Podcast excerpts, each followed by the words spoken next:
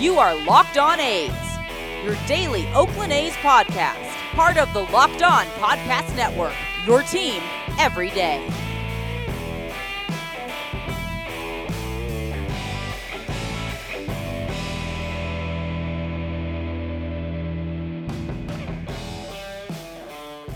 How's it going, A's fans, and welcome to episode one eighty of the Locked On A's podcast, part of the Locked On Podcast Network, your team every day. I'm your host, noted baseball fan Jason Burke, and on today's show, we're talking about the top four starters in the A's rotation during the Bailey Bean era. Three of them are pretty easy to guess, but let's see if you can figure out the fourth guy while I tell you to follow us on social media at Locked On A's on Twitter. You can follow us on Instagram, also at Locked On A's. I am at ByJasonB on Twitter, and if you have any questions for us, please send those to LockedOnAthletics at gmail dot com. So today, I am doing something a little bit different with the order that I go in, because two of the guys on the list were traded, one stuck around, and the other offers some intrigue, so we're saving the intrigue till the very end. He was also traded, so uh, that's your hint for who the, uh, the mystery fourth starter is.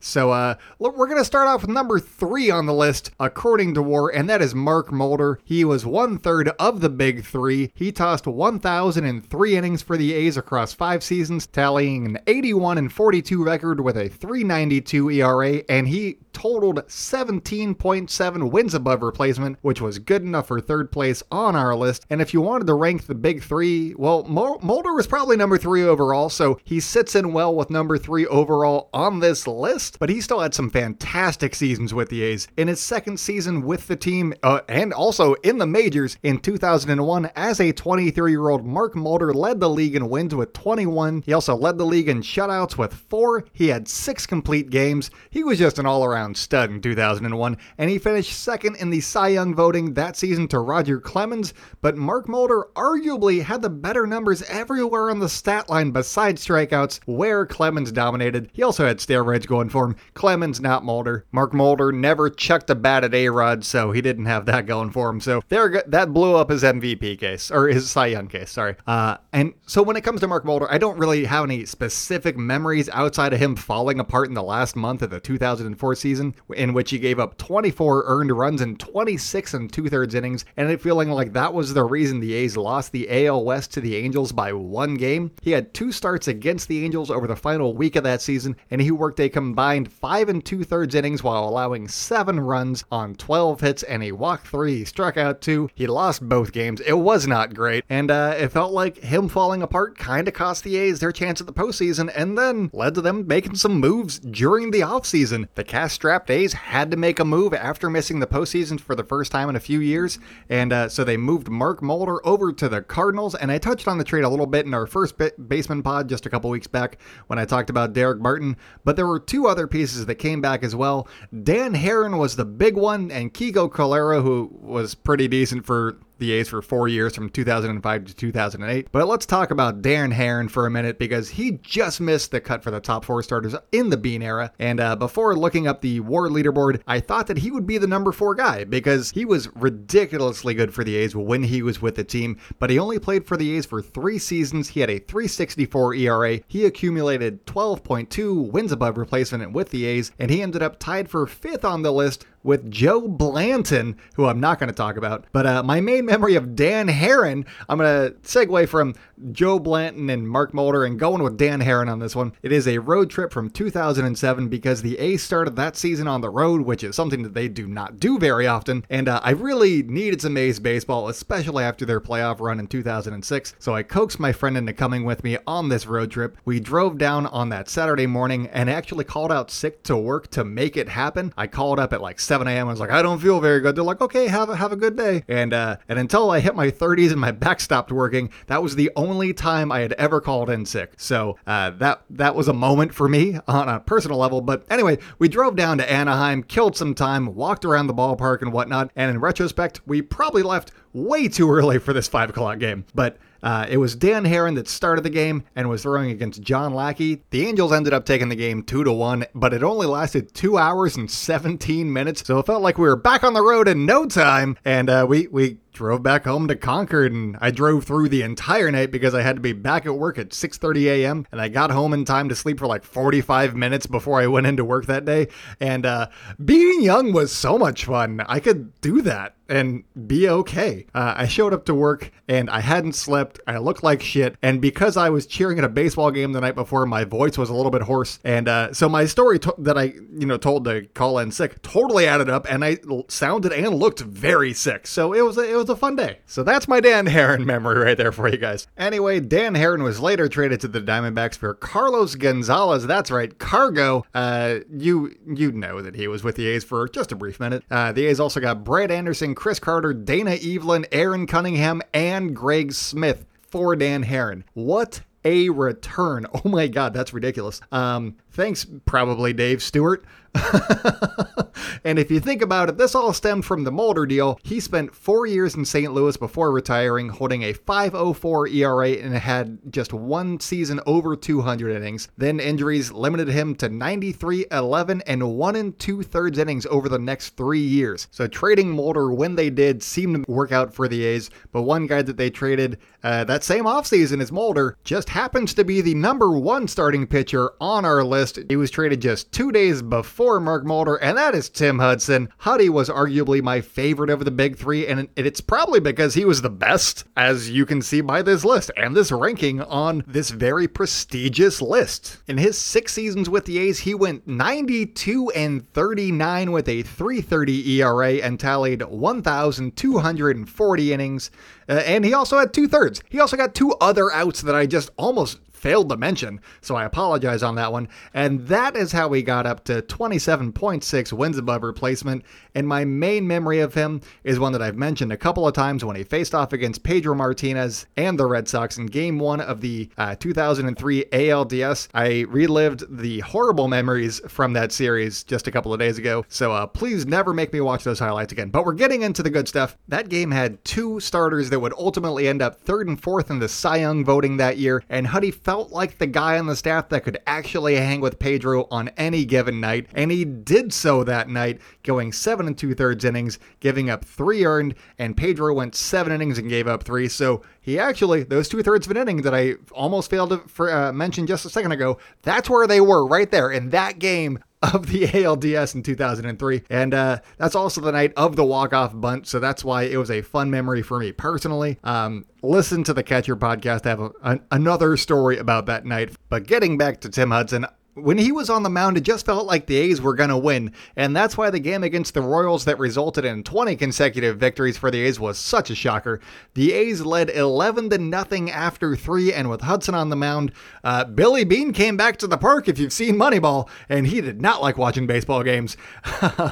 But it was just a matter of recording those final eighteen outs with Huddy on the mound, and because baseball is such a beautiful sport, there is no time clock for the time being, and the Royals were able to mount a comeback against one of the A's best starting pitchers, at, I mean, arguably their best starting pitcher of the last twenty-two years. Uh, they scored five runs in the fourth. Only two of those were earned, so it wasn't Huddy's fault. And uh, ultimately, they set the stage for the Moneyball climax with Hat- Scott Hatterberg crushing the ball into the night and getting the A's that twentieth win in a row. And those are just my main memories of Tim Hudson with the A's. He was a two-time All-Star with the club, and he placed sixth in the Cy Young voting in three of his six seasons. He was traded to the Braves in two thousand. And four uh, in exchange for Juan Cruz, Dan Mayer, and Charles Thomas. Thomas played in thirty games for the A's in two thousand five and hit one oh nine, so uh, nope. Uh, Dan Mayer was a former first-rounder and appeared in two seasons for, with the A's, accruing a seven ninety-eight E R A across forty-four innings. If memory serves, injuries really derailed his time with Oakland, and he was placed on waivers after the two thousand eight season. And then finally, there was reliever Juan Cruz, who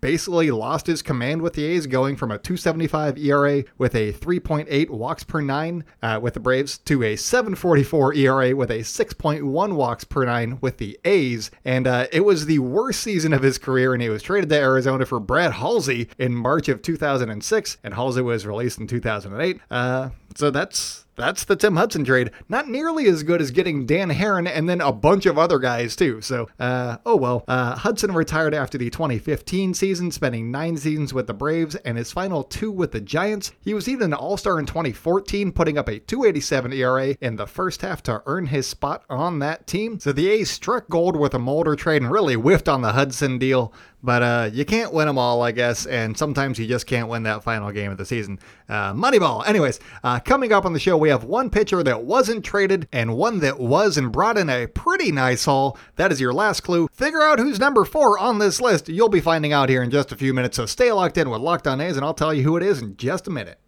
Today's episode is brought to you guys by the best tasting protein bar ever. That is Built Bar, you guys, and the improved Built Bar is even more deliciouser. They have eighteen amazing flavors, including nut and non-nut flavors. They have six new flavors, including caramel brownie, cookies and cream, cherry barcia, lemon almond cheesecake, carrot cake, and apple almond crisp. They also still have their original twelve flavors, including peanut butter and orange.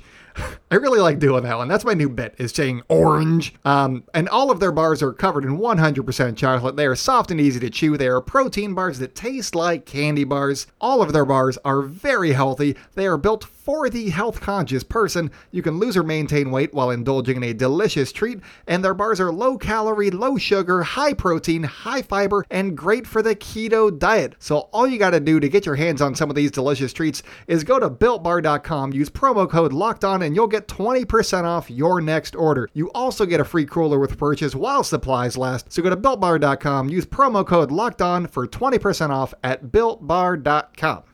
Welcome back to the Locked On A's podcast. If you guys are enjoying the show, make sure to subscribe wherever you like hearing podcasts. Tell a friend about the podcast because we are doing A's news for you guys every day of the week. And make sure to follow us on social media, especially Twitter, at Locked On A's, because that is where you can cast your votes for the best members of the starting rotation or any of these positions that we've been talking about for a couple of weeks now and determine who was on the All-Bean team. I'll have a nice little graphic for that up on Instagram once we finish all the voting, and that'll be going up on Instagram, also at Locked On A's. I am at ByJasonB on Twitter. If you have any questions for us, please send those to LockedOnAthletics at gmail dot com. Uh, I went over non-tenders yesterday and what the non-tender deadline is because it's coming up on Wednesday. So if you have any questions about the non-tender deadline or any of that stuff, make sure to email us that or uh, listen to the podcast. Learn a little bit about that. Uh, see who could be non-tendered from the A's. But let's get right back into the show. Let's round out the big three with the number two pitcher on our list, Barry Zito, and he survived the two thousand four offseason purge and spent the next two seasons with Oakland before signing a massive deal with the Giants worth one hundred twenty-six million dollars over seven years. So he lasted for a couple years longer before hitting free agency, and just the fact that he was not traded by this front office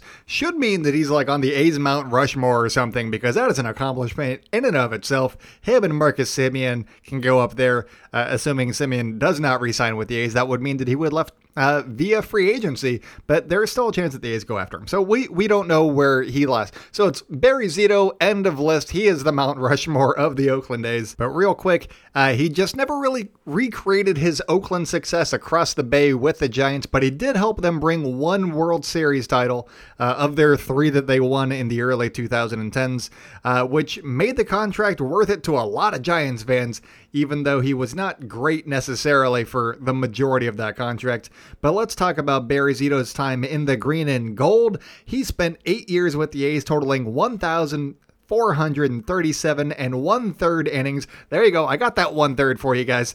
Uh, he had a three fifty-eight E R A and accumulated twenty-three point eight wins above replacement. And I've mentioned it before, but Barry Zito's performance in Game one of the two thousand six A L D S when he outdueled Johan Santana, who just felt like the scariest pitcher on the planet at the time, uh, he just, when they got that win, it just felt like they could actually win this series, and they did. It is. It was a wild time in Oakland, for sure. And uh, my other memory of Zito is from just a couple of years ago when the A's brought back Barry and Ramon Hernandez for their old school black jersey day.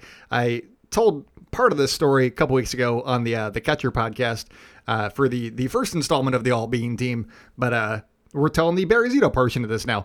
Uh, I saw him signing with his right hand, which really threw me. I believe I took a picture of it, posted it on my own uh, Instagram account, and was like, noted left-handed pitcher Barry Zito signing with his right hand. What the hell's going on? Something like that. But my main memory from this day is him answering a question that I asked him and him providing a legitimately good answer uh, because they were wearing the black jerseys and I knew that he'd been on the teams that wore them. I asked him if he had any, any memories from wearing those jerseys, and it was just me and Susan Slusser standing there waiting for his rep- reply. And he said that he remembers loving them, but Kevin Apier, who was on the team when he was a rookie, uh, thought that it was easier for hitters to pick up the ball out of the pitcher's hand, so he did not like them whatsoever. And Zito then recalls a start up in Toronto during his rookie season in which he pitched really well and they beat up on David Wells pretty good. It was uh, a little bit later into his rookie season, but the A's won ten to nothing and Zito allowed two hits across six and two thirds innings. So that was his start. I looked I looked up the stats on uh, Baseball Reference, but he was right on the rest of it. And uh, he said that after the game, he walked into the clubhouse as a rookie and said, "Well, boys, looks like the jerseys are fine, huh?" And I thought that that was hilarious and pure Barry Zito enjoyment.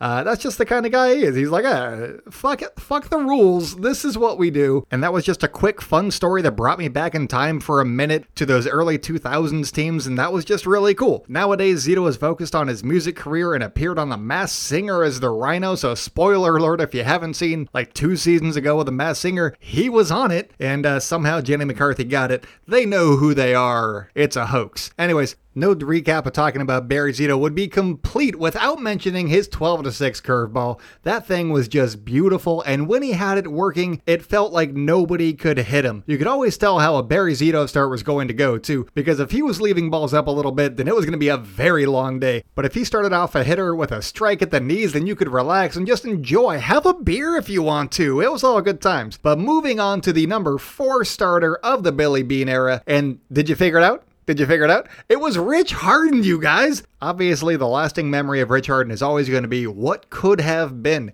Injuries really derailed a really, really talented arm, but when he was pumping gas, he was just so much fun to watch.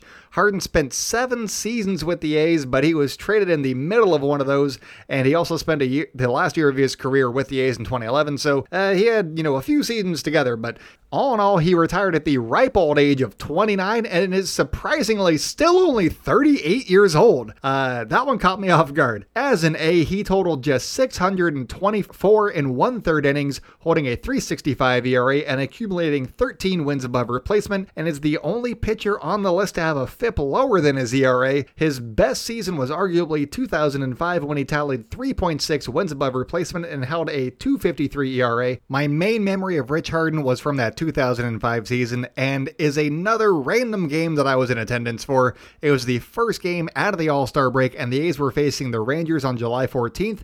A twenty-three-year-old Rich Harden got the start, and in looking back, the A's rotation was stacked, even after trading away Hudson and Mulder. Zito was the ace, Dan Haren was new, but outpitched Zito. Joe Blanton was in his rookie season and had a better E R A than both Zito and Haren, and Harden was the youngest of the bunch and had the best E R A of the staff by a full run. And then Kirk Sar- Sarlos also got twenty-seven starts for Oakland that season and finished with a four seventeen E R A. This team also featured a young Jairo Garcia for you Santiago Casilla fans out there. But uh, back to my memory of Rich Harden. Mainly, I just remember him cruising through the first couple of innings and the A's eventually hanging six runs, five earned on Shanhoe Park. And then around the sixth inning, I thought to myself, Uh, holy crap, has Harden allowed a hit? And he hadn't. It took until there was one out in the eighth for the Rangers to get a hit against Harden on that night. And uh, the theory that I've held to this day is that after the All-Star break, hitters are a little bit late on the fastball, so starting Rich Harden on that day with his heater was a very smart move. And it was uh, it was Alfonso Soriano that broke up the perfect game in the eighth with a single to center, and in the ninth, David DeLucci singled left with two away. Harden finished the game going all nine innings, allowed just two hits, and struck out eight on eighty pitches. It was the best game he ever pitched. So that was a fun one to be in attendance for. Uh, Harden was traded by the A's along with Chad Godan in July of two thousand eight to the Cubs in exchange for Sean Gallagher, Matt Merton, Eric Patterson, and some low-level catcher named Josh Donaldson. That one worked out well for the A's. Um, the A's got four players in exchange for Godan and Haren, who at that point had totaled just seventy-two innings over the previous two seasons and only had a year and a half left of team control. And that just, that that kind of a return is just crazy by today's standards. That Donaldson wasn't even the linchpin of the deal makes it even crazier. He was a throw-in in that deal, you guys. Anyway, I loved watching Rich Harden on the mound and often just find myself wondering, what if? I definitely still have his jersey hanging in my closet, so I'll dig it out, take a picture of it, and post it on Instagram for you guys. So make sure to follow us at Locked On A's. But uh, before I sign off for today, I want to point out just how tight of a race it was for fourth place. Harden had thirteen W A R, followed by Joe Blanton and Dan Haren at twelve point two, and right behind them was Sonny Gray with twelve wins above replacement. And then rounding out the top eight is Brett Anderson with eleven point three, and uh